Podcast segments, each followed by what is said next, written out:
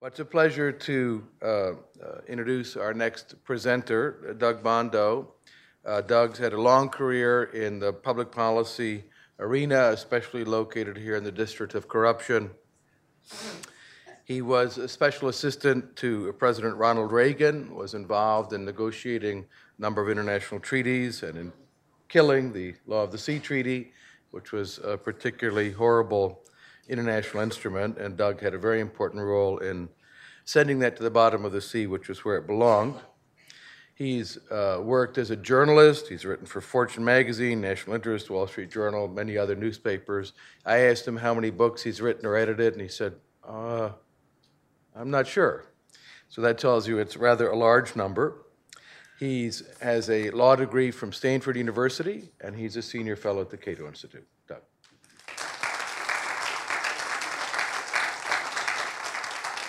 Well, thanks, Tom. It was supposed to be a, a double feature this morning with Malou Innocent, and uh, she ended up uh, moving to Philadelphia, so you're missing uh, kind of a, one of our better analysts who's going to stay with us as a, uh, an adjunct fellow. So you, you're stuck with me. But it's a great pleasure to uh, be here this morning and talk about foreign policy. You know, it's one of those issues when one thinks of a free society that isn't always obvious. What should a foreign policy be? What is a foreign policy for a free society? What is a foreign policy for a republic? And it's impossible to get away from foreign policy. Presidents like to run on domestic issues. Bill Clinton was elected, uh, his campaign slogan was, It's the economy, stupid. You know, who cares if George W. Bush is, or H.W. Bush is a war hero and won the Iraq War? My goodness, you know, let's talk about the economy. Certainly, uh, Barack Obama, when he ran for office, his focus was domestic policy. He came in in the midst of economic crisis. He had a health care bill he wanted to pass. But what you find is it's virtually impossible. You look around the world today, we're very busy. Afghanistan, Iran, North Korea, Syria, Russia, China, you know, on and on it goes. And the events of 9 11 certainly demonstrated how foreign policy can come home to the United States. And if we look uh, today, you know, we're at an you know, important juncture when it comes to countries like Syria, and we don't know quite where this administration is going. We could find ourselves in yet another war. And I think it's a challenge for us because, in many ways, American uh, force structure, American deployments, the American military remains in many ways tied to containment. That is, we had a fairly clear policy for most of the Cold War. You know, the evil empire collapsed back in 1989, and then the question is now what? And we're still somewhat dealing with that. Uh, when the wall fell, when the Soviet Union dissolved, Colin Powell, then Secretary or uh, head of the Joint Chiefs of Staff, commented, you know, I'm running out of enemies. I'm down to Fidel Castro and Kim Il sung. And uh, while Cuba and North Korea are evil, they weren't much of a replacement for the Soviet Union, the Warsaw Pact, Maoist China, and everything else. The question then is what do you do in that world? What are your alliances for? What is your military for? I think that's really where we're stuck today, is still dealing with that roughly a quarter century after the wall fell. And the challenge of kind of constructing a foreign policy for a free society, I think, is you know, heightened by uh, 9 11. You know, there was a sense of American invulnerability. The U.S. had not really been attacked at home or had war at home since 19, 1865. You know, there was Pearl Harbor, the Japanese sent some balloons over that hit the mainland, but for the most part, the U.S. didn't have the kind of war in the homeland that other countries have had until going back to the Civil War. Know, Europeans are quite used to this kind of conflict, other countries as well. And what we found in 9 11 was suddenly thousands of dead on our home, homeland. And the, the prospect of future being far worse. If you marry terrorism with weapons of mass destruction, one can imagine you know, the kind of carnage and what, what could follow. Then the question, though, is you know, does our force deployment, does our structure today actually meet this need? And what should that policy be for a democratic republic?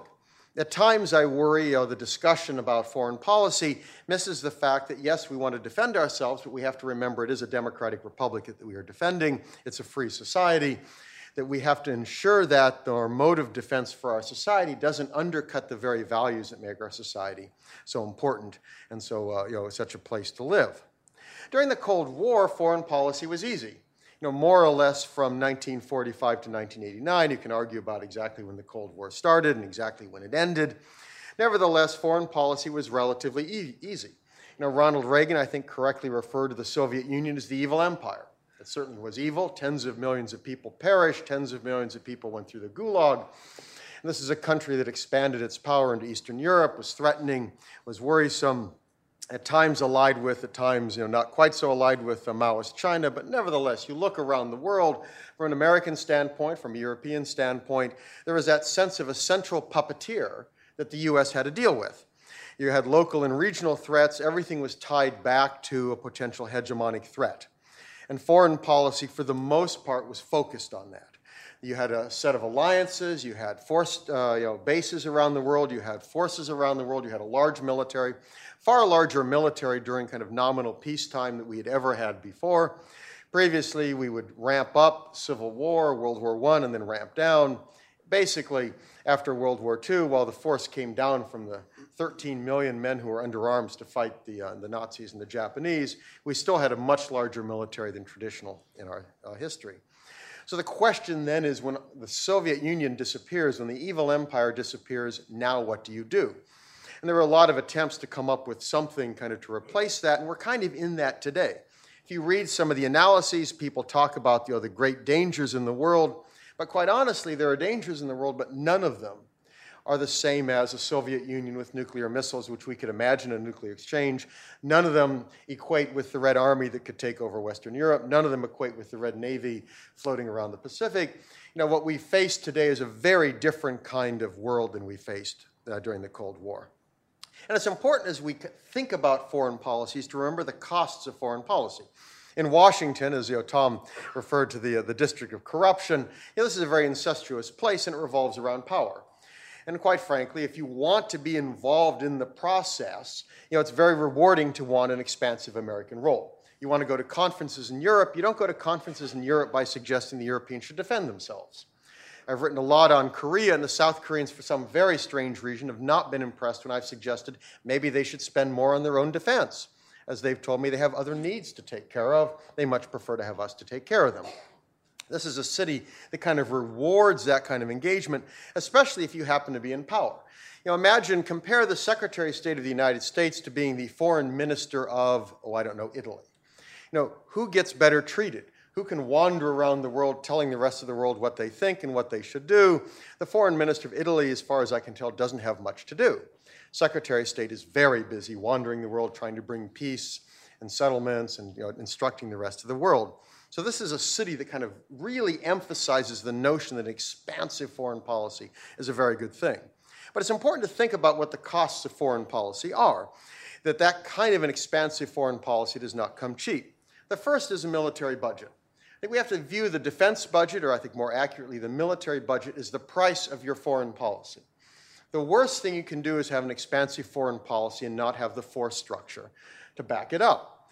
You know, if you're going to put people into uniform, they have to have the force, they have to have the numbers, they have to have the equipment to do what you want them to do. The more you want them to do, the more you have to spend. The US today spends around $700 billion on the military. You know, if you look at, compared to the rest of the world, we're something like 45% of the rest of the world. Dramatic numbers. And that is primarily because most of our military is focused on offense, that is projection of power, not defense we demonstrated on 9 11 we weren't very good actually at defending the homeland. Indeed, despite the fact we had a Department of Defense, they came up with the Department of Homeland Security, which is viewed as separate from the Department of Defense. Much of what our Department of Defense does is actually defends other countries. It's not clear that, in fact, defending other countries is necessarily the same as defending the U.S. So your foreign policy is going to determine how much you want to spend. And I worry today much of the talk about defense budget is being driven by budget concerns. They matter, but the, you want to start with foreign policy. You don't want to just you know, cut your defense budget and keep your foreign policy, because then you're out of whack and you endanger your personnel. The second is the risk of war. You know, the reality is war happens. Know, we view kind of get around the world, we can deter conflict, but the world, you know, world history is filled with the failure of deterrence. World War I, World War II, there were alliance structures, there were threats to defend, they failed. You know, World War I demonstrated how alliances basically become a transmission belt of war. You know, the moment you start the process, the Archduke is murdered on June 28, 1914, in Serbia. And what happens, lo and behold, by you know, a couple months later, all of Europe is involved in war. The US and Japan eventually get in because of an assassination in kind of a distant part of the Balkans. The alliance structure did that. And we see that today. You know, what happens in Taiwan? Are we committed to defending Taiwan? Back in 2008, Georgia, the country, wanted to get into NATO, pushed very hard for American support, started a war in that region with Russians, not very smart, and they hoped for American intervention. Apparently, it did go to the cabinet, and to my mind, thankfully, you know, the Bush administration decided it wasn't worth a war with Russia to defend Georgia. But if you set tripwires around the world, you look at Korea, traditionally our forces along the uh, DMZ in Korea are viewed as a tripwire. That is to ensure automatic involvement if there's a conflict. So if you're going to set out these kind of alliances and forces, you have to recognize you might end up at war. And virtually never do people expect to end up in the wars they end up in. Third, of course, is the loss of life. I mean, part of that is military, 4,500 dead in Iraq, for example. You know, and the good news there was far more of our military personnel survived because of better medical care. Back in Vietnam, a much higher percentage of casualties died. But today, many of the people who've been wounded have grievous wounds that will follow them for the rest of their lives. In terms of IEDs, uh, explosive devices, people loss of limbs, the mental injuries, you know, these are people who will be suffering from those injuries for the rest of their lives. Moreover, war is not a very friendly place for other people either. In Iraq, which many people view as a humanitarian exercise, probably the best estimate is that about 200,000 civilians died in that conflict. Now, we didn't kill them, but we blew the place up. And lo and behold, the carnage that then you know, happened, we were there. And then what? Half the Christian community was pushed out of the country, many of them actually into Syria. They're scared to death about what's going to happen in that country. You know, two to three million people internally displaced or forced abroad as refugees, a country ravaged by crime and other things. War is not a very good humanitarian tool. And we should take that cost into account when we start thinking about the kind of foreign policy we're going to be engaged in. There's an extraordinary burden on military personnel. We've seen over the last decade or so when you turn American soldiers basically into occupiers, you turn them into, they're supposed to be mayors and counselors and policemen and everything else. You have them long term trying to rebuild societies. We've turned our reservists basically into substitutes, not just complements in an emergency, but with great regularity, calling them up. We pull them out of their jobs, we disrupt their families. You know, so it's a very real burden. It has an impact on recruiting if you want to maintain your force over the long term. Kind of interventionist foreign policy has to affect your domestic liberties. Randolph Bourne once said, War is the health of the state. Know, the point is, the more you get involved in these things, we find, for example, NSA, the, the recent disclosures, the pervasiveness of surveillance, you know, many of the uh, you know, parts of the Patriot Act, the ability of the government to find out what we're doing without warrants, without effective oversight. You know, this president claims that he basically can kill on his own order. The New York Times did this story. They all kind of sit around and do video. They bring down screens, you know, and pictures of people, and does the president kind of like the Roman Colosseum, you know, does this or this if somebody gets offed. You know, President Bush said he could arrest an American citizen on American soil and hold them incommunicado. I mean, the pressure of this kind of involvement, you know, automatically puts pressure on domestic liberties. And of course, domestic liberties is one of the reasons we want to defend our society, one of the things that makes our society unique and makes it uh, so valuable. You know, if you're going to have this kind of foreign policy, you have to be prepared at some point you know, to face the possibility of conscription. We've had people worrying about that at different points. If you want to kind of garrison the globe, if you want to have soldiers on station forever. And then there's terrorism. Now, terrorism is a monstrous act. I mean, there's no justification, the attacks on civilians, but it's important to recognize why do people do this? Now, this isn't surprising. Americans, I think, tend to look at the world de novo and think something that's happened to them hasn't happened to anybody else. But in fact, terrorism has been, you know, I mean, very active around the world. Israel, Sri Lanka, India, I mean, Russia over the Chechnya you know, conflict, bombings in subways, uh, an auditorium full of kids uh, at a school were taken. You go back in history, uh, a number of the czars of Imperial Russia were assassinated. Indeed, the attack on the Archduke, I mentioned that the trigger for World War I was a terrorist assault by an ethnic Serb who was concerned that the heir apparent to the Austro Hungarian Empire would actually be more liberal and in being more liberal would reduce the likelihood of getting an independent kind of larger Serbia. So terrorism is something that's been with uh, us for a very long time. Until Iraq, the most prolific suicide bombers were actually in Sri Lanka. You know, they had an entire corps of, uh, you know, of miners who were trained to uh, basically as part of the long-running conflict there between the majority Sinhalese and the minority Tamils. Now, there are lots of reasons why people do this, but for the most part, what you see with this, they don't do it because we're so free. I mean, if, if that was the case, they wouldn't be bombing Moscow.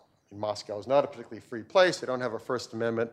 Vladimir Putin isn't particularly friendly to the notion of freedom. You know, what happens here is people view them as being, or view whoever they are targeting as being at war with them. Again, nothing justifies what's done. The good news is that these people don't have carrier groups and armored divisions and nuclear weapons, because if they did, they'd use them. But how the way they strike, unfortunately, is terrorism. And the danger for the future is if they do get their hands on weapons of mass destruction. It's quite scary. It was an interesting colloquy uh, when the uh, New York Times, or the New York, kind of the Times Square would be bomber a couple of years ago, was before the judge being sentenced. He was a Pakistani American, a U.S. citizen from Pakistan. And the good news we've faced in a homeland is many of these people turn out to be utterly incompetent. We can be very happy about that. I mean, this is a man who set the bomb in his SUV, it didn't go off, and he didn't bother fleeing the country for a while, giving it, you know, the government time to track him down. I would think you'd set the bomb, then you'd take your cab to JFK Airport and fly away. But he was before the judge, and the judge says, Why on earth did you do this? Well, what, what on earth? And he said, Well, because the U.S. is attacking, attacking Muslims in Pakistan, drones and whatnot. And the judge said, Well, how about, I mean, these are civilians. I mean, there's no military wandering around uh, Times Square. And the bomber said, Well, they elect their government. The government's doing that. They are responsible. And then the judge said, Well, come on, but they're kids. It's not like you've made any distinction here. You just want to set a bomb off and slaughter people. And his response was, Well, the US government doesn't care. It kills kids with its drones. Why should I make the distinction? Now, again, this doesn't justify what he did, but it's important to understand what's going on in the mind of somebody like that. And what the reality of that means is the more we do overseas, the more enemies we're going to make. Now, it doesn't mean we shouldn't do anything, but it means we have to keep that in mind. And I think drones is a far better way to deal with bad guys than invasions. We have to recognize there's a fair amount of evidence. There's a lot of arguments going on in kind of raw numbers. But the drones, even we admit, sometimes we kill the wrong people. And I tell people imagine if China was dropping drones in American neighborhoods saying they were killing terrorists and your neighbor's house was incinerated you might take that a bit amiss. And you might not be so willing to listen to Beijing's explanation that this is really reasonable on their behalf.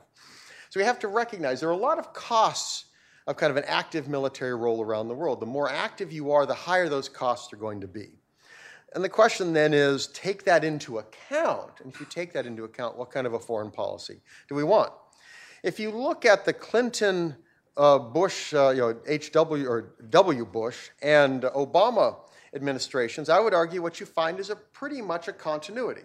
Despite all the partisan backbiting and arguments made back and forth, I mean, Bill Clinton's response to the end of the Cold War was to expand.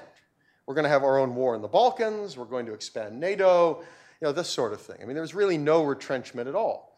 Military spending came down somewhat, but if you looked at military spending, basically what happened was in real terms, that you adjust for inflation, military spending dropped from the Cold War high, where Reagan had taken it up right before the end of the Cold War, and dropped down basically to more or less the Cold War average. Now, then you go on to the George you know, uh, W. Bush. Now, he was more active. He started his own war, Iraq, which persisted, as well as Afghanistan. He came into office talking about humility, but 9 11 pushed them in a much more kind of dramatic direction. And what was ironic there, I think, is that while, in my view, going to Afghanistan was perfectly appropriate, you know, my view is you've got to send the message. If you host terrorist training camps and they attack America, you're not going to be in power anymore. We don't like that. And it's very important in terms of the people you're dealing with and very important to send that message beyond. But we stuck around for another decade to try to fix Afghanistan. I've been there twice, and I've yet to meet any Afghan civilian other than somebody in the pay of the government who has anything good to say about the government. Their view is these are a bunch of incompetent thieves which for the most part, as far as I can tell, is true. You know, this is our partner then in trying to bring democracy to Afghanistan. It's a tragic land. There are a lot of good people there who want kind of a liberal society of the sort that we want. But it's hard to imagine how we can deliver that to them. And then the administration spent most of its effort on Iraq, which had nothing to do with 9 11. And there we saw kind of the, the worst outgrowth of an attempt at nation building. Now, Obama came in, and of course, a lot of criticism you know, from Republicans of him, yet I look at his administration and say, well, what's changed? He followed the Iraq timetable of George W. Bush. He twice increased the number of troops in Afghanistan. He's kind of kept every international commitment that we have, started these, got, got involved in the Libya war, and is edging us into Syria. I mean, this is a man that lots of reasons to criticize him, but it's hard to criticize his foreign policies being particularly weak. You know, and, uh, you, and the failures, if you, some of them that I think are manifold, like Egypt, is a failure that goes back decades. I mean, he supported originally Mubarak just as every previous president had done so. And in Egypt is a case where it's hard to imagine what we can do people talk as if Washington controls the events in uh, Egypt. But in fact, they don't. The military will do what it wants. The people there are outraged by uh, dictatorship. America has very little power to respond there. And until last year, military spending was still growing, even under Barack Obama. So the notion that we've somehow weakened the force and massive cuts, no. I mean, this year, because of sequestration, it's come down. But if you look over the next decade, the projections are it's going to increase. Now, budget pressures may stop that. But again, if you look at Clinton, Bush, Obama, it's very hard to see anything dramatically different. I mean, Obama, you know, in terms of his active, play, much more active on drone strikes, has kept Guantanamo Bay open, NSA operating under him as well as under George W. Bush. So I think on this is one of those issues where what we find is, in many ways, there's not much difference among the parties. That unfortunately, what we don't see is a serious debate on these issues. Now, we're starting to see some within parties. I mean, I think Rand Paul phenomenon is something that'll be interesting to see how that carries forward. He and Chris Christie kind of going back and forth on some of these issues. I think it's very healthy. It's about time to see serious people at the national level debate this. But until now, for the most part, there's been very little. If you look at the presidential race, it was Ron Paul for the most part among Republicans. You might get one person on the Democratic side, but for the most part, it was continuity. And the question is, why should we carry this kind of burden? You know, why should we essentially have what amounts to a Cold War military carrying out this kind of overarching foreign policy of troops all over the world, alliance structure all over the world, defense commitments all over the world? And I think the challenge here is if you're thinking traditional security concerns, I mean, real attack on America of the Cold War variety, it ain't there. It just isn't. I mean, Vladimir Putin's a nasty guy, but there's no evidence he has any delusion that he's going to dominate the world. And the good news is he's kind of, a, in my view, a garden variety thug. He has no overarching ideology. There's no claim here of kind of communism will I'll do all this wonderful stuff. There are a bunch of cynics. They're in power. He's, you know, he's kind of got all the elites around him. His job is to keep them rich. They keep him in power. Everybody's happy. The last thing he wants is a war. He'll be nasty along his border. You know, if you're dumb enough, like the country of Georgia, to get averse to him and you have these kind of secessionist movements, he'll slap you down. But beyond that, this is a man who has no particular illusions about dominating the world. The Russian military has been a real mess. They're trying to fix it. But even fixing it, it's got a long, long ways to go. China is more serious, but China isn't anywhere along the way you know, to matching American military spending. We're roughly four times the military spending levels of China. They just launched their first carrier. Now, that's an aircraft carrier that was sold as scrap by Ukraine that was left with them when the Soviet Union dissolved. You know, they finally have pilots who can fly off of it, but they don't have an arsenal, and they don't have carrier groups where they protect it, and we have 11 carrier groups. You know, they're not in a position to kind of expand their power. What they're working very hard on, and this is our challenge, is what they call area denial. What they want to do is deter us. It's very simple. They don't have to match us aircraft carrier for aircraft carrier. They just need submarines and missiles that can sink our carriers. Because at that point, the President of the United States sits there and there's a problem with the Taiwan situation. The Chinese are threatening Taiwan. Taiwan's a wonderful country, democratic, capitalist. And the Joint Chiefs come in and say, Well, Mr. President, we could send the Seventh Fleet into the Taiwan Strait, but you know the Chinese might sink it. Then the president has to sit there and say, Oh, wouldn't that be fun? Explaining to the American people why a, an aircraft carrier, multi billion dollar uh, piece of hardware with 5,000 sailors went down to the bottom of the ocean. They wanted to deter. The problem from our standpoint is it's very hard to overcome that. It doesn't cost a lot to deter, it costs a lot to overcome that. You know, they're not threatening us in a traditional sense. What they are trying to do is stop us from dominating them along their border.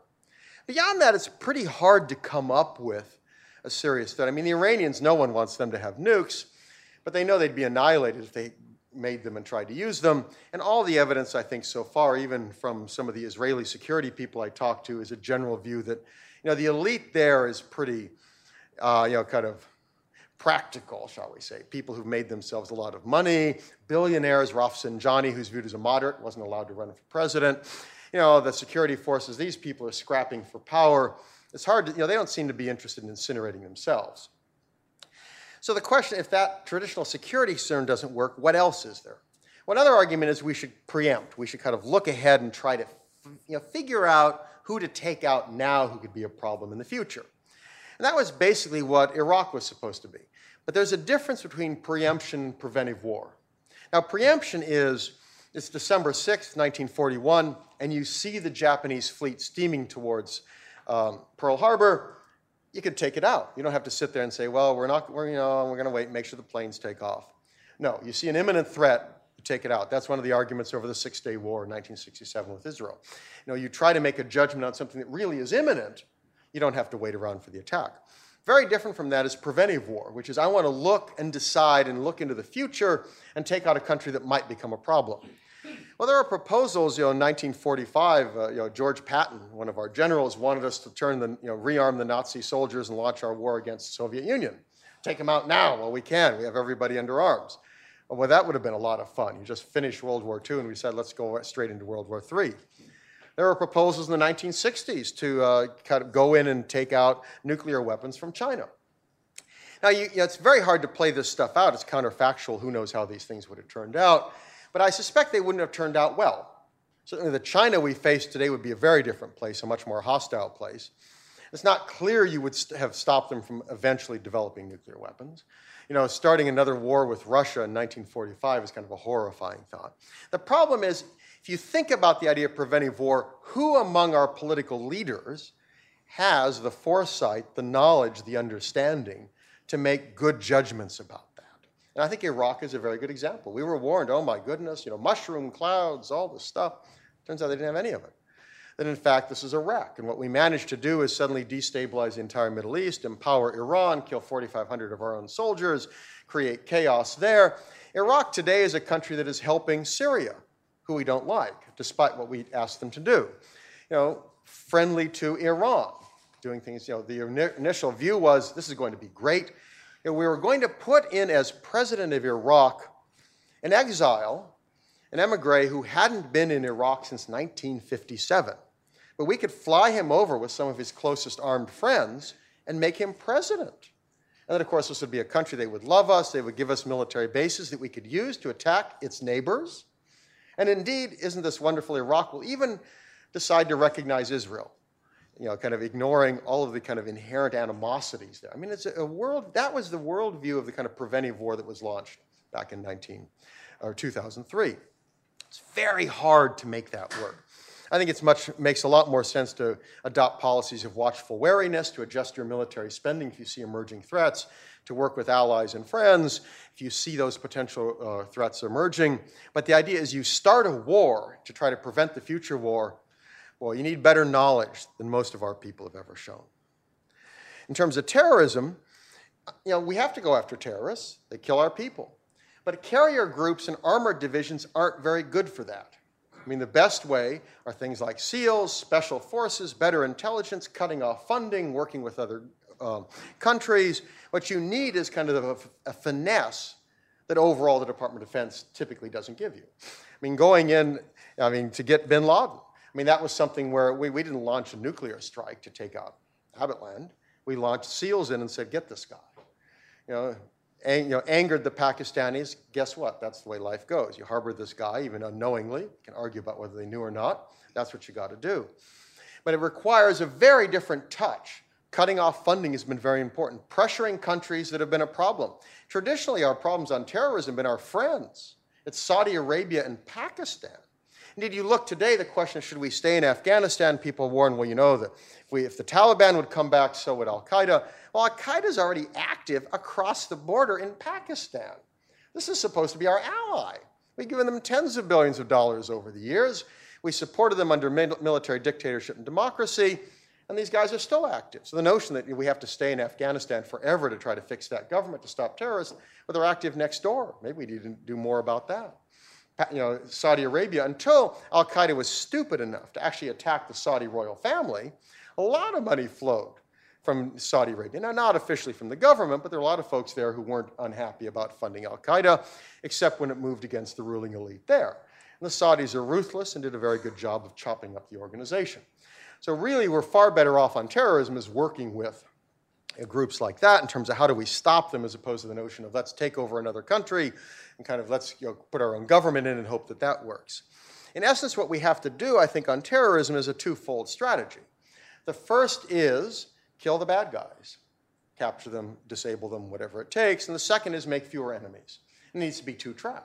We need to think very clearly about when we intervene, what the long term costs are, who are we angering, what kind of enemies are we making, and if there are people out there who want to do us ill, we have to take them out, stop them from doing so. But that doesn't require the kind of foreign policy in the military that we have today. You know, there's a more general sense, some folks essentially want the U.S. to play global cop. And you look over the years of places the U.S. has been, kind of hard to explain it other than that. You know, we need to fix Haiti. You know, they have a dictatorship. Let's go put somebody in. You know, Somalia, try to do something there. You know, should we have done something in Lebanon? You know, Ronald Reagan is criticized because in 1983, after the bombing of the U.S. Embassy and the Marine Corps barracks, he pulled the troops out. People like Dick Cheney have said that that was appeasement and encouraged terrorism. My reaction is to look at that in horror and say, and what should we have done? Reagan, in his diaries, actually admits it was a big mistake. He put US forces into the middle of a civil war with 25 different armed factions. Not a good idea. And he came to realize that. Bosnia, another civil war that the US got involved in, you know, Kosovo, you know, and you look Afghanistan, Libya, potentially Syria. Well, we need to fix all these places. The problem is it's very hard to fix them, and the places we go rarely stay fixed. Haiti remains a mess. Kosovo remains a mess. Libya remains a mess, weapons spreading all over. The notion we can walk into Syria and do what? Support whom? What do we get out of that? Who knows? Know, there's no outcome that we really can imagine. People talk about, well, you know, if we'd gone in early enough, we could have gotten this wonderful secular liberal government. Yeah, dream on. We don't have much experience in having that come about. And it's important to recognize the unintended consequences that very often happen.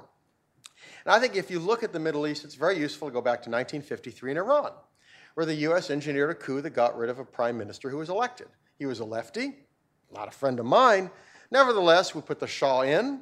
Well, he's our friend, but he's a thug. He suppresses the Democrats. The Islamists are the ones who win after the revolution in 1979. Of course, that causes us to support Saddam Hussein after he invades, active aggression, invades Iran. Now, of course, he thinks we're on his side.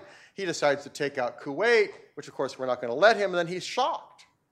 And then we, put, we leave troops in Saudi Arabia. That gets people like uh, Osama bin Laden mad. And these things just endless. Once you're there, it's the tar baby. You can never get away from. So there's some new thing you got to deal with. Yet another, another, yet another. Indeed, one of the arguments for going into Iraq from Paul Wolfowitz, the deputy uh, defense secretary, was well, at least after this, we can pull our troops out of Saudi Arabia. So we don't have that problem you know, the understanding there that you know, the moment you go in, it's not the end of the story. Suddenly they're longer than you thought, you have bigger problems there than you thought. You know, any kind of intervention, the notion that we're going to fix these countries, I think, is really an illusion. The most, I think, powerful argument is a humanitarian one. There's a lot of bad stuff that goes on in the world. A lot of people die. I mean, that's the most compelling, the most powerful tug to say, stop them. And what you see going on in Syria, it's awful. Because the problem is there are two sides there. It's not as if there's just one side. You know, Bashir Assad's a nasty guy. I'd love to see him ground into the earth. I'd like to see him have the fate that Muammar Gaddafi had. That's an appropriate fate, I think, for dictators. Nevertheless, you know, it's not just, again, it's not easy to go into these things and stop them. And when that war ends, the war will not end. Assume that the, the insurgents win. I think what we may very well end up with is a Syria that's divided into two or three parts. But if the insurgents won, that wouldn't stop the bloodletting. That would merely start the next round, which is going after all the people who supported Assad. It's what we've seen in Libya, it's what we see in Iraq. You know, the problem is these things don't end very well. Very hard. And you start looking at the list of countries where you could imagine we would have been involved Congo, Turkey with the Kurds, Kashmir. Um, you know, you look at the Tamils, the Sri Lanka conflict. I mean, you go on and on. The question is, what distinction? How do you decide? What's your standard? Is Libya on the list when, in fact, there were no massacres? You know, while I don't know, Sierra Leone never was. A quarter of a million people died. Well, should we have done Sierra Leone? Well, there's always Rwanda, but how about Congo? In Congo, there were about five years of war. The estimate is five million people. Up to five million people were killed. I don't remember anyone in the U.S. saying, let's send in the 82nd Airborne. Well, what, why one country and not another? Now, presumably, you don't, you don't have to do them all if you want to do humanitarian intervention, but you have to make some distinctions and have some standard. And as far as I can tell, it's either I know it when I see it, which tends to be, you know, they're white Europeans or there's oil involved or something, as opposed to, you know, others.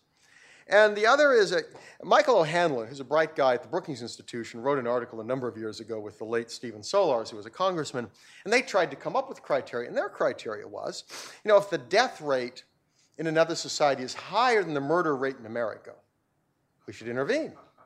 Now, I thought that's kind of interesting. You, you figure, you know, Mayor Giuliani takes over in New York City, brings down the, you know, the murder rate in America. Well, then we don't have to intervene. Well, we have to intervene in a lot of places now because murder rate's down. But if you know, he, go, he leaves office, the new guy comes in, changes policing tactics, the murder rate goes up, then we can pull all the troops out. I mean, it's kind of an academically interesting way to think about the issue, but it's surely an insane standard to determine whether or not you go to war, whether or not you put your people at risk, whether or not you presumably have potentially long term occupations trying to fix whatever it is that led to the initial conflict and leave something positive on the other end. You know, the, kind of the last refuge is just the notion of global leadership, right? You know, no one else will do it. We have the power, we have the responsibility. You hear this kind of stuff a lot. I remember when uh, Bob Dole ran against Bill Clinton, he said, leadership, we need leadership. And my reaction was, that's, that's fine, but what does that mean? Leadership to do what? Real leadership requires making choices. Real leadership requires balancing costs and benefits. Real leadership requires remi- remembering what your society is about. It requires remembering that the greatest responsibility of the US government is to its own citizens, including those in uniform. And I speak as somebody whose father was career Air Force, brother in law was career Air Force. My nephew, whose wedding I happily attended on Saturday, is a SEAL. Now, these are people whose lives should be used very carefully. These are not people to kind of treat as gambit pawns in some global chess game and kind of you know, throw around the world. You know, if we ask people to risk their lives for our society, we should require that there be something very important at stake for our own society, that there's something important enough to take those risks. And that's kind of that is what leadership is about. Leadership is making those decisions in terms of when is it and when is it not necessary. So the question then is if, if we say what we're doing today really isn't necessary, what kind of a strategy, strategy should we have? Well, I think what we want is a much more restrained military role in the world. This is not isolationism. We want to be very involved in the world. I love the international travel. I've, I've had six foreign trips in a row since uh, May. That's great. I've been to China twice, South Korea, been to Dubai, Qatar, just came back Ecuador recently. I was in China last week. You know, the world is fascinating, and we should engage it. We should trade with it. We should have cultural exchange. We should get to know people. We should have political cooperation. There are some international environmental issues one can imagine cooperating on. There are a lot of things. Immigration, we should welcome people to our country. But that's very different from whether or not we should try to get involved in other societies, fix other societies, engage in essentially social engineering, you know, trying to micromanage other societies irrespective of dramatic differences in history, tradition, religion, ethnicity, I mean, it's hard enough to have social engineering at home. You want to go fix Afghanistan? You want to fix Iraq? You want to fix these other countries? Imagine what that takes. And we should always remember that very often those you know, whom we want to help, I put that in quotes, may not appreciate our help. I always suggest what would have happened back in uh, you know, 1783, peace treaty signed between the US and Great Britain, and the French announced that they want to stay around to help us with nation building. After all, we hadn't been a nation. We were just kind of creating one, putting it together.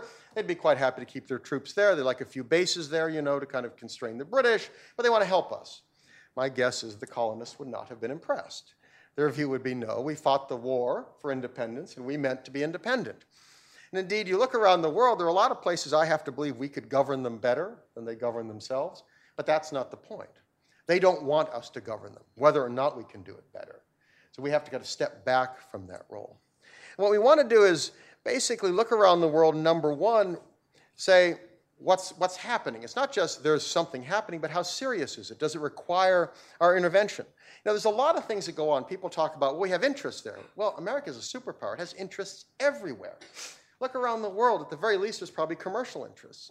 But surely that does not warrant heavy intervention, whether it be diplomatic, economic, or military, all the time.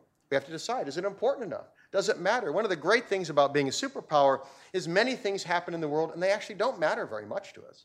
We may be interested, they may affect something, but that doesn't mean it matters a lot because it would take an awful lot, really, to fundamentally threaten very serious interests of the United States. We also should ask are there alternative actors? Why should we be involved in the Balkans? Last time I looked, there's Europe, right? Europe has a larger population than us, larger uh, economy than us. I mean, if, if you look at, say, Sarajevo or something and say, what is it closer to, Berlin, Paris, or Washington? Well, maybe it should be a European problem. So why are we running during the, the war of Kosovo like 85% of the combat missions? Why? You know, the French and the, the British want to go to war in Libya to kind of drag us into it, and they ran out of missiles. But guess who they had to come to to get missiles? Excuse me, if you want a war, maybe you should prepare for it. You shouldn't expect us to be the guys who come in and back you up. France has run into a problem on airlift and other things for Mali. Well, great, more power to them. They want to take care of Mali, please let them. But then they should have the lift capability. They should have the military forces to do that. So we want to look around the world and say alternative actors. And we have to recognize that until we are willing to say no, none of these countries has any incentive to change its current policy. Point is, as long as we treat them as welfare dependents, they will stay on the dole because it's a good deal. If I could get you know, the French to take care of the Atlantic uh, you know, oceans, and I could get the Germans to take care of, I don't know, NORAD, and if I could get, you know, just think if I could kind of foist all these responsibilities on somebody else and spend all that money domestically, I'd do it. That's the, their standpoint. They've done it forever, they're used to it, and, and they're very good at kind of the flattery. Oh, we can't do it without you. Oh my goodness, what would we do? We'd be helpless. Great. It's time to say sorry. Know, you all are grown up countries. You're wealthy, you have high technology. These interests are much more importantly yours. Do it. What we want to do is take care of the problems that basically only we can do, and that tends to be the big problems. And we should basically be the backup. Now, if you look at all the messy territorial disputes in the uh, Pacific Ocean, do we want to be the guys on station who decide whether or not the Filipinos or the Chinese own Scarborough Reef? No. What we want to suggest is that if the Philippines wants to contest this with the Chinese, the Philippines needs to actually spend money on a real military. The current flagship for the Filipino military is an American cast off. I mean, come on, you want to go toe to toe with the emerging superpower, maybe you need to do more. What we want to do is be the backup and say we care about the sovereignty of allies, we care about hegemonic domination of a continent, but it's not our job to be on station for everything that's going on. We shouldn't be in the middle of all this stuff. Who owns the Diaoyu or the Senkaku Islands? Who, I mean, these are things that really, we want peace there, but we want to be very careful being drawn into this stuff. And our allies, of course, want to draw us in. Desperate, desperate to draw us in. The point is, the U.S. Uh, enjoys a lot of advantages. I mean, there's something great about growing up in a country that is powerful, prosperous. It attracts people around the world. It has a philosophy and constitution that have attracted others that are popular. You know, that we have an economy that's, you know, sustain itself. Huge advantages. We have a geographical position that is an envy of the world with oceans on two sides, peaceful neighbors north and south. We should take advantage of those nation, advantage. We should take advantage of those benefits. So what we want to do is can have a foreign policy that does so. It doesn't mean being ignoring potential threats around the world. I think it means having the most powerful military on earth, but it doesn't require us to spend close to half of the world's military spending. What we want to do is be able to deter attacks on us and support any critical ally if there's a hegemonic threat that they can't deal with. What we don't want to do is feel the need to engage in nation building, you know, social engineering, fixing failed societies, subsidizing wealthy allies, basically doing most of what we are doing today that can, uh, consumes most of what our military does. That makes no sense for our foreign policy. You know, John Quincy Adams, you know, 150 years ago said, we don't go abroad in search of monsters to destroy. We should be the well-wisher of the independence and freedom of all. We should. And Americans should be very involved around the world. But we want the US government to step back and remember that the government is protecting a free society and a democratic republic. So it needs to do so in a way very consistent with those values, a way that takes into account the lives and the liberties of the American people, who are the people who pay for, both in terms of money and lives, the US military and intervention abroad. And I'll stop there. I'm happy to take any questions.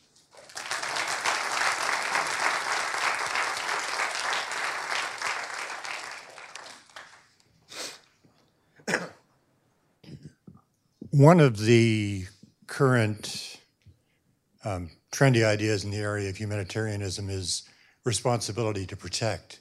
And you've made clear what your attitude would be to that, but I wondered if you could talk some about how much penetration you see that idea getting uh, and whether it's adding any new factors to the humanitarian discussion. Yeah, the idea of responsibility to protect as kind of the UN and others have been involved in this, the idea is a, a justification for ignoring traditional concerns of sovereignty. That is, that other countries have a responsibility to intervene to protect people who are being abused by their own governments.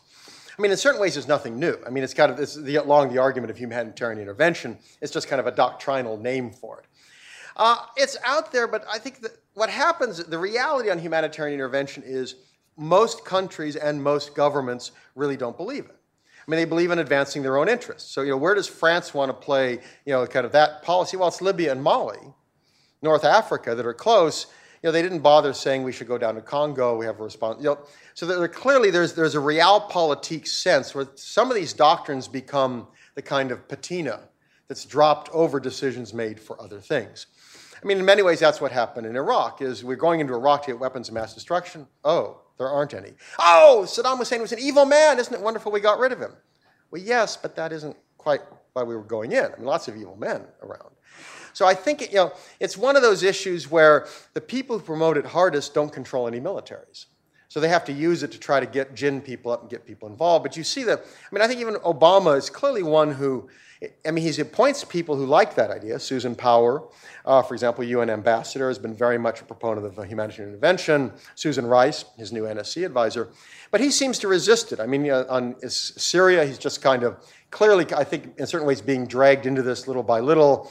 You know, he doesn't really want to get, he, I think he knows it would wreck his presidency. Uh, while other people out there are saying, do it, do it, do it. So I, th- you, I think you see the folks with responsibility for making the decisions tend to resist the doctrine but it beca- you know, people can kind of use that to pull them in. So it's out there. It worries me. I mean, again, it's, it's the best argument out there, which is people are dying. The problem is to say that still doesn't give us you know, an easy way of doing this. It doesn't give us a cost-free way of doing this. It doesn't give us, you know, how do you solve the, the ultimate issues? How long do you stay? All of those issues. Thank you. I, yes, thank you very much. Um, we have a bunch of structural checks built into the Constitution. You know, uh, and uh, we have, you know, you have to vote on military spending every two years. You know, it's uh, practically forgotten at this point. But the biggest one that's uh, become recently a big deal is that we have a declaration of war thing where you're supposed to declare war before, and Congress has sort of delegated the duty to the executive, and uh, you know, war expands the executive, and you've seen that in recent years, and of course, the frequency of war has really, I, I mean, I guess you'd use the word improved. I mean, it's just a lot more frequent. Uh, I was wondering if you could talk a bit about um, first of all, you know, any changes, and you know a lot more about it, but also um, anything that could be done to alleviate that situation. Well, I've long felt that the way to deal with the Constitution is after every important clause, put a parenthesis and say, and we really mean it, right? I mean, this is one where it's, I mean, these weird, there's some weird arguments that get thrown out on how, well, you know, the U.S. has intervened in all these little things around. You sent a gunboat off. That entitles us to go halfway around the world and invade another, and occupy another country. Well, even if another president violated the clause by something he did, that doesn't mean a future president, he or she, has the authority to do that. Um, and, and I think the problem here is both, um, both congressional refusal to take up the responsibilities and presidential desire to kind of run the world. I mean, like, you're, you're the most powerful person on earth. How often do we hear that phrase?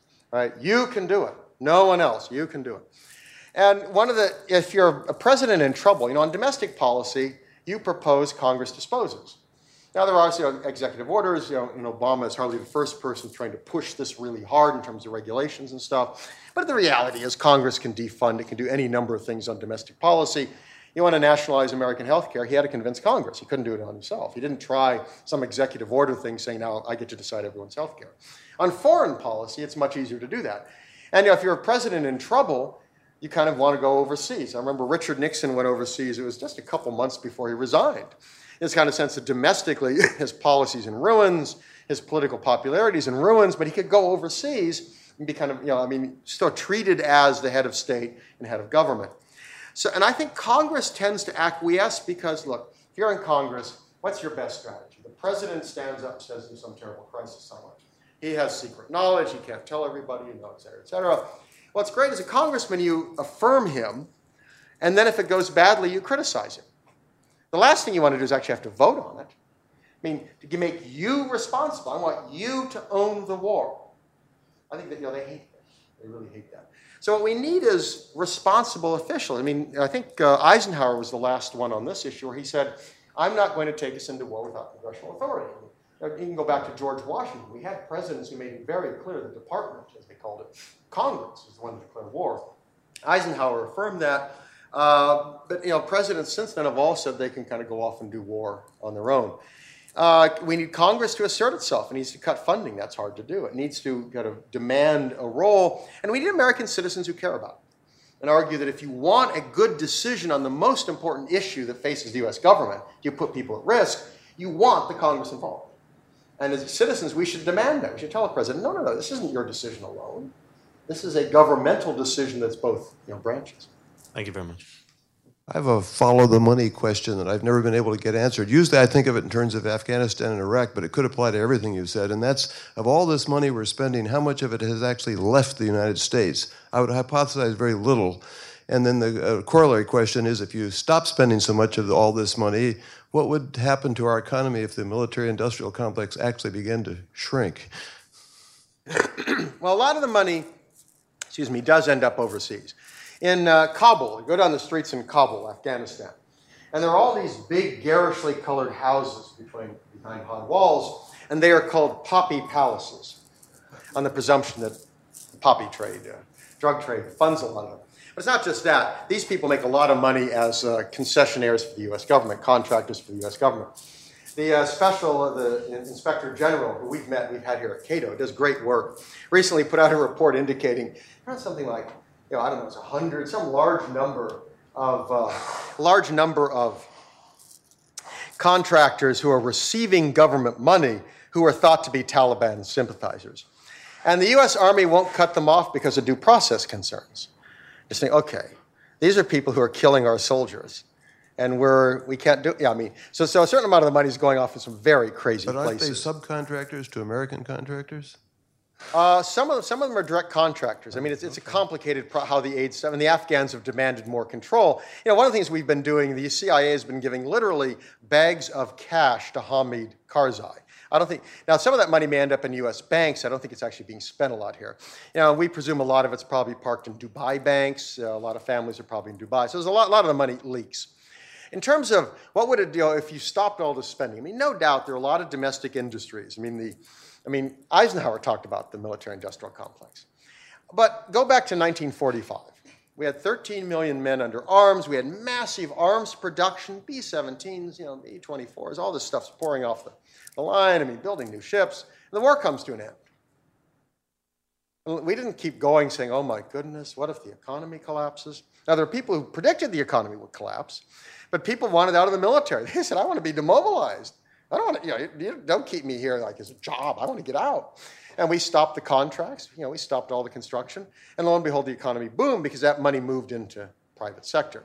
I think that would happen here. Now, that puts a premium on getting our domestic economic policy right. And I don't have a lot of confidence on that, of course, on both, not just you know, President Obama, who, of course, I mean, it's great. His great compromise in terms of tax reform is I want to spend any extra money.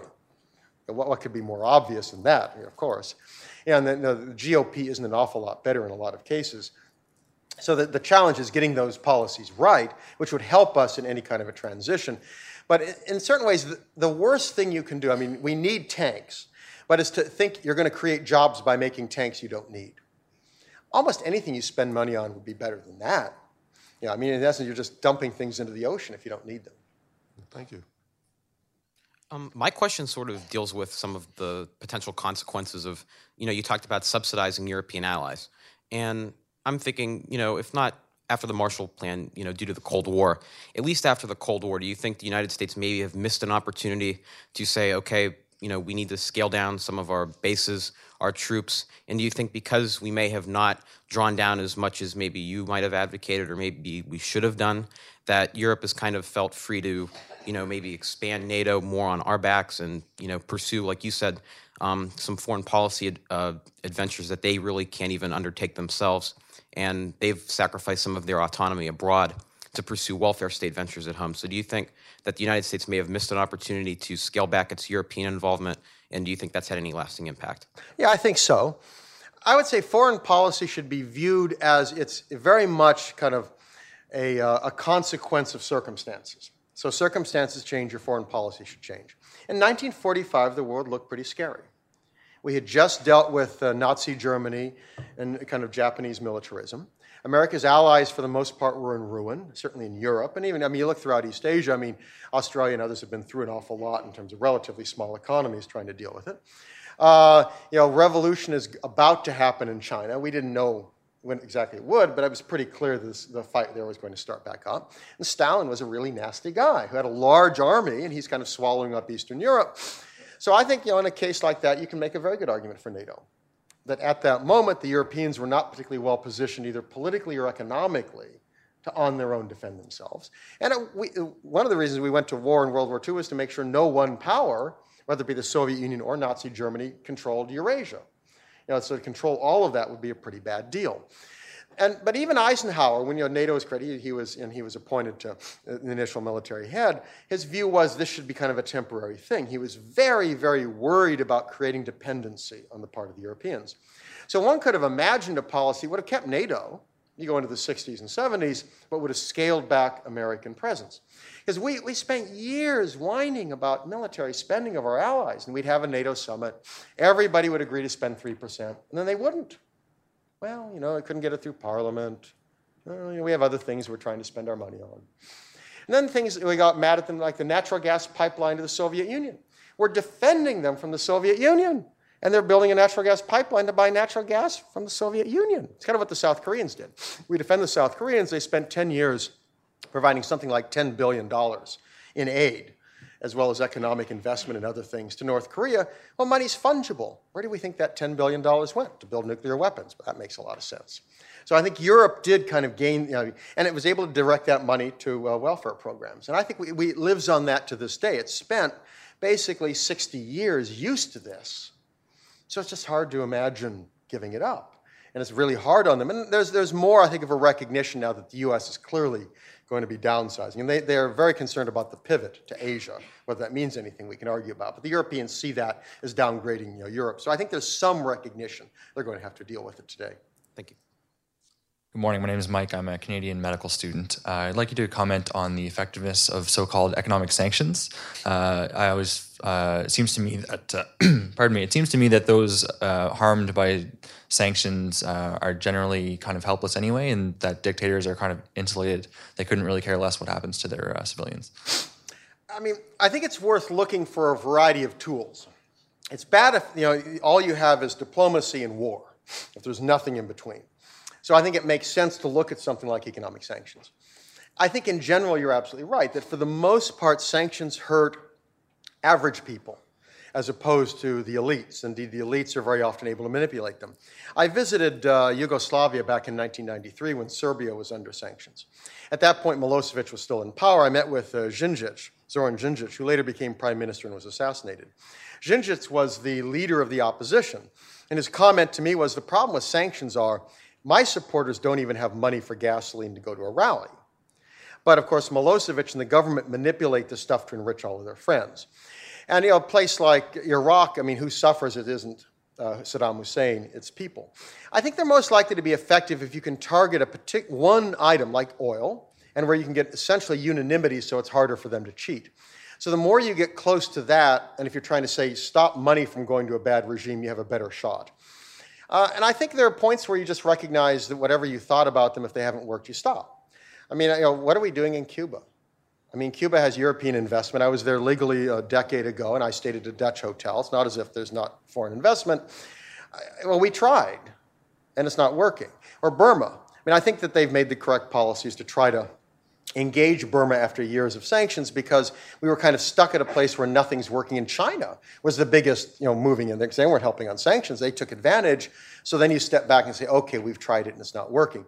So I'd keep sanctions as a tool, but I would be very cognizant of the fact that they very often hurt the wrong people. You know, the, we're trying with uh, Korea, North Korea, to, to target actually the elites in terms of the, luxury goods they want. Now, I think that's probably a pretty good approach. If you can try to deny the Mercedes Benzes, which go to the friends of Kim Jong un, well, that's a worthwhile thing if we can do that, at least some discomfort to the people who are causing most of the problems. Thank you. Um, one problem that I've run into when I talk with defense hawks on the right and the left, but particularly on the right, is uh, there's this notion that our enemies in the world are they're not rational. That there's a sort of West and the rest idea that they don't have Aristotelian logic or whatever. So, and I think that this gives them this idea that we can just run in and bomb whoever because if we if we don't stop them now, it's inevitable they'll ruin everything. And I, I was just wondering if if you have ever kind of run into this problem in your foreign policy experience and and and I wondered if you could maybe talk a bit about a way to get past that kind of intellectual logjam. Oh, sure, uh, and it's I think it's it's one reason why people are a lot more concerned about Iran than North Korea. And I'd say for good reason, in the sense that I don't, I've never seen any evidence that anyone in North Korea has any interest in having their virgins in the next world. They want it now. I mean, the leadership is enjoying themselves. They get the Chivas Regal and the Mercedes Benz, they want it now. I think the good news is if you look around the world, for the most part, regime elites seem to be rational. Evil, but rational. So I would say that you want heightened concern. That's fair enough. But know, you look at targeting, you look at kind of choices. That's why I say it's important to get into somebody's mind. The Times Square bomber did a very evil thing, but he was not irrational in the sense of, I just want to kill people. He had a reason. So you need to bear that in mind in terms of, so you may have to kill him, or in this case, capture him and throw him away, and you know, throw away the key. Fine by me. But recognize that maybe some of the stuff you're doing that set him off will set other people off. If you don't have to do them, don't do them. So I'd say, yeah, I mean, but you know, irrational people can sit in the Kremlin, right? You know, irrational people can be anywhere. And the notion that we don't have any irrational people, I mean, have these people dealt with government? Sat in a bureaucracy. Ima- imagine you know, the DMV, the Department of Motor Vehicles clerk who does whatever. Imagine them sitting in the Pentagon. I mean, you know, so I think that what we should we shouldn't assume. I think it's very dangerous to assume we're. You know, I get that a lot in the sense of like we're the only people who care about freedom. Well, no. Yeah. We're the only people who care about independence. Well, no. I mean, I, I travel the world a lot and talk to folks, and I don't get that what I find is that you know, they all tend to be nationalists and patriots and other things, which I may not like their positions, but it's important to take that into account. So I'd say, yeah, acknowledge there can be irrational people out there. Take that into account, but going around just trying to kill irrational people, you got a pretty a lot of people to kill, and there are going to be a lot of adverse consequences from that because you know a lot of people are going to get mad when you're out just wandering around killing people. And don't assume your own people are much better in some cases and are able to kind of find the right people to kill, make those judgments. You know, listen, I've always found you know, on conservative side is people who don't like social engineering, don't like bureaucracies, suddenly believe that on foreign policy, the U.S. government, which they otherwise hate, is wonderful. Wander around the world, fix other societies. And think, well, wait a minute, these are the guys who've destroyed the housing market, wrecked cities like Detroit, you know, given us $200 trillion in unfunded liabilities. Yet you believe if they only send the military over to Afghanistan, we can have democracy there and they'll love us. What? It's the same people, same system, same incentives. Thank you. I was wondering if you could elaborate on uh, what you think the role and purpose of our military alliances with NATO, uh, Asian countries like Philippines, uh, Korea, Japan uh, should be in a post uh, Cold War world. What is the question you know, about uh, purpose of our alliances? I'd say at the moment we probably don't need many. What I would I would distinguish between having good cooperative relationships and alliances with security commitments. I mean, all of our alliances are effectively us defend them, right? I mean, the Philippines is going to come to our defense, right? No, it isn't. I mean, just not. You know, and countries like South Korea have tried to kind of help make their case by sending troops to wars that we shouldn't be in, you know, put troops into Afghanistan or Iraq. Well, I'm glad they're doing that, but I mean, it's just not that helpful, and it's not a good reason to risk war defending them from a potentially nuclear armed power. What I'd say is we want to have cooperative relationships, intelligence sharing, emergency base access. We want to work together on shared issues. What would be more helpful in Asia is to have the South Koreans and the Japanese talk to one another. There's a whole history there, and the Japanese always mess it up by saying dumb things. Every five years, a, a, minister explains how South Korea should be very happy they were a colony of Japan. Well, for some reason, the South Koreans don't believe that. You know, I mean, in Europe, I don't see any reason why we should be part of NATO. Now, we should work together. I mean, they're the other potential serious military power. They share values, they're economically powerful. But it really should be a sense of, you know, if there's a North African problem, you guys do it, right? I mean, well, you don't need us. I mean, if you really can't defend yourselves from Russia, you have 10 times the GDP, three times the population. If you really, you see, telling me you can't do that? I think that's, but you want to have close relationships. So again, I, this is not isolationism. It's say, find the military relationship that works given a set of circumstances adjusted over time. Maybe in East Asia, if China becomes much more dangerous, you know, you could imagine trying to adjust that relationship. But I'd much prefer to have Japan doing a lot more. Recognizing other countries in the region may not like that, but I don't care. It's 70 years after the war ended. It's time for Japan to do more. We shouldn't be the guys on the front lines. If they're worried about China, they should be. Thank you. Hi, my name is Ann Garton, and I'm from Iowa. And you touched on my, my basic question uh, about uh, when you mentioned culture. And with the people here in DC, the ones that are running our government, I guess the question that I have is um, uh, when is the USA going to, to accept that the Middle East uprisings are mostly based on, on the religious uh, not you know not getting along like the Sunni and the Shiites and the other the other groups. I mean, how much basic information does does do our people have so they understand? And of course, that goes along with the culture too. And then on the other hand, then how about the other countries? Do they understand us as Christianity? They, I mean, we're the evil Americans. So I guess I want to know if there's anybody around that uh, goes into these things in depth as you have expressed to us today. Thank you. You're welcome. Uh, look, there are a lot of people who understand. The question is whether or not decision makers understand. Now, I am told the problem, some of these things, you get it from good people who seem to have good access, but I mean, I, you know, these are not as if I was in the room. But I am told that when a number of Kurdish leaders met with George H.W.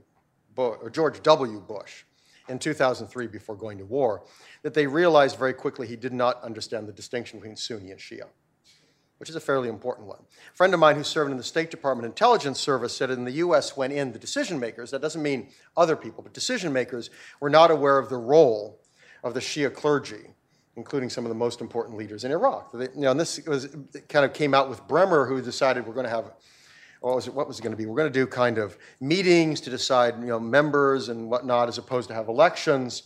And Sistani, who was the most important guy, the U.S. didn't have a clue of this guy. He said, no, not at all. And a lot of people listened to him. So my sense is there's a certain level of ignorance. Part of that was the Bush administration at least reacted in a way that we want to make sure our friends are part of this process. We don't trust the other guys. The problem is the other guys are the ones who'd been involved in the area and knew it. Now, that doesn't mean there aren't points where you have to realize people who know the most might actually be bad on philosophy. I mean, they may do, want to do things that are dumb beyond their knowledge, but I do think that we very often see a, a break there.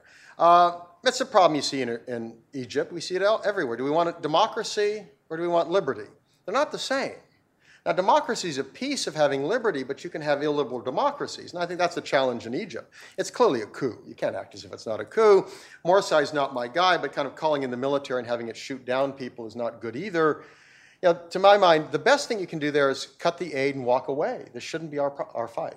And these are the points where you say, because, you know, do they understand us? Other countries don't have a lot better understanding, I think, of us and our motivations than we do necessarily of them. So very often you've got a real problem.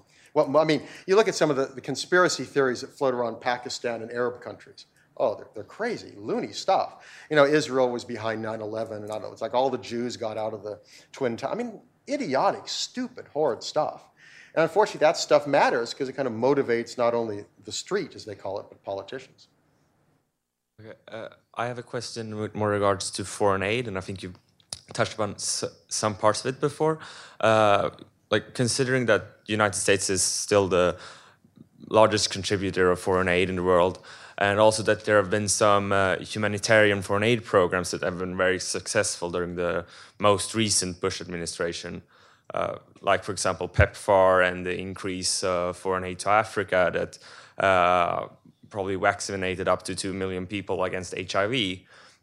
So, uh, what role, uh, if any, do you think that foreign aid, and more specifically humanitarian foreign aid, should play in U.S. foreign policy? Yeah, I mean, he, foreign aid is a, a big mess. What I would say, just very briefly, because we're getting to the end of the session, is I don't see much role for economic development foreign aid because I think the experience of 60, 70 years, for the most part, is you subsidize socialism, you subsidize dirigiste economic policies, you subsidize authoritarian regimes. The best way to develop is free market economic policies. And you look at, you know, Cato has, a freedom index, Heritage does one. You look at the relationships, countries that are free or economically grow better. They don't need money you know, so the money is sopped up by all the evil regimes. I mean, in, in, Egypt, what it's done is it's basically allowed them to have the worst kind of economic policies, kept the people impoverished. It was kind of military security aid. It might be effective, but you've got to decide you want to buy, is buying the friendship of this country useful? It's a blunt judgment. You know, very often I don't think it's the case. Very often it goes to bad people. But if you can have a military, certainly you can think of some foreign aid as being perhaps a cheaper way to achieve some security end but you know, realize the adverse consequence. You give money to the generals in Egypt. Is this good or bad? And you look at liberty, look at you know, other sorts of things. I think the best argument is for humanitarian, and there I think you have to be very careful. Things like food for peace haven't had much to do with helping poor people. It's been getting rid of domestic American food surpluses. I think, for example, the AIDS program is very useful. What you want to do is recognize there's a lot of private stuff as well. You don't want to push that out. The Gates uh, you know, Foundation, along with Merck, for example, has done a lot of very good work on AIDS in Botswana where they've not only kind of providing drugs, but trying to set up clinics and create the infrastructure. And it's always one of the challenges, not enough to hand out drugs if people aren't prepared to take them and don't have the ability to kind of monitor, take them regularly. It's a real challenge in some of these countries. So I wouldn't be against all humanitarian aid. I'd say be, be very careful in picking it out and recognizing some is going to be much more effective than others. If you got rid of the rest of it, I mean, the amount of money you're talking about is relatively small for that. The biggest chunks are the other stuff. Okay, thank you. One more. 18 word question, uh, 37 word response. Uh, that's going to be tough, Tom. Okay, let's say you're made in charge of American foreign policy. What would you do first, second, third? What's the most important thing we need to do? the, Tom, I have the podium, see. Um, I think what I would do is I'd put in phone calls to all of America's allies and saying, you know, the good times are over. Now, we will work with you on the timing right? I mean, I, I, wouldn't in Korea pull U.S. troops out tomorrow. I think we're talking about, in certain ways, a potentially dicey security situation. I don't think the North Koreans are crazy, but they can easily make mistakes and do dumb things. So I'd say, you know, the alliance is over in terms of America's defense commitment. Now, we will work with you in terms of timing, withdrawal and sale of weapons, so you have a military yourself that you think is necessary in terms of defending yourselves. I'd essentially do the same thing for the Europeans. There, you could do it much quicker. There's no serious threat to most of Europe. I think that'd be the starting point. And I'd, as I started to rethink foreign policy, then I'd start making judgments in terms of the kind of military structure that I want. And I'd announce very clearly no more nation building, no more social engineering. And the third thing? The U.S. is very involved in the world, but no more of that stuff. And, the final, the third point, would be you know, it's kind of kind of like our governor of Texas. The third one was uh, what was it? Um, the third one would be if you screw with us, you will regret it. That this doesn't mean we're going to be wimps. What this means is we're going to be extra protective of our own interests and our own society and our own security. So, you know, we're less concerned about other countries, they can defend themselves, but don't try anything with us because we will take action. We will protect our people and their liberties and our constitutional system.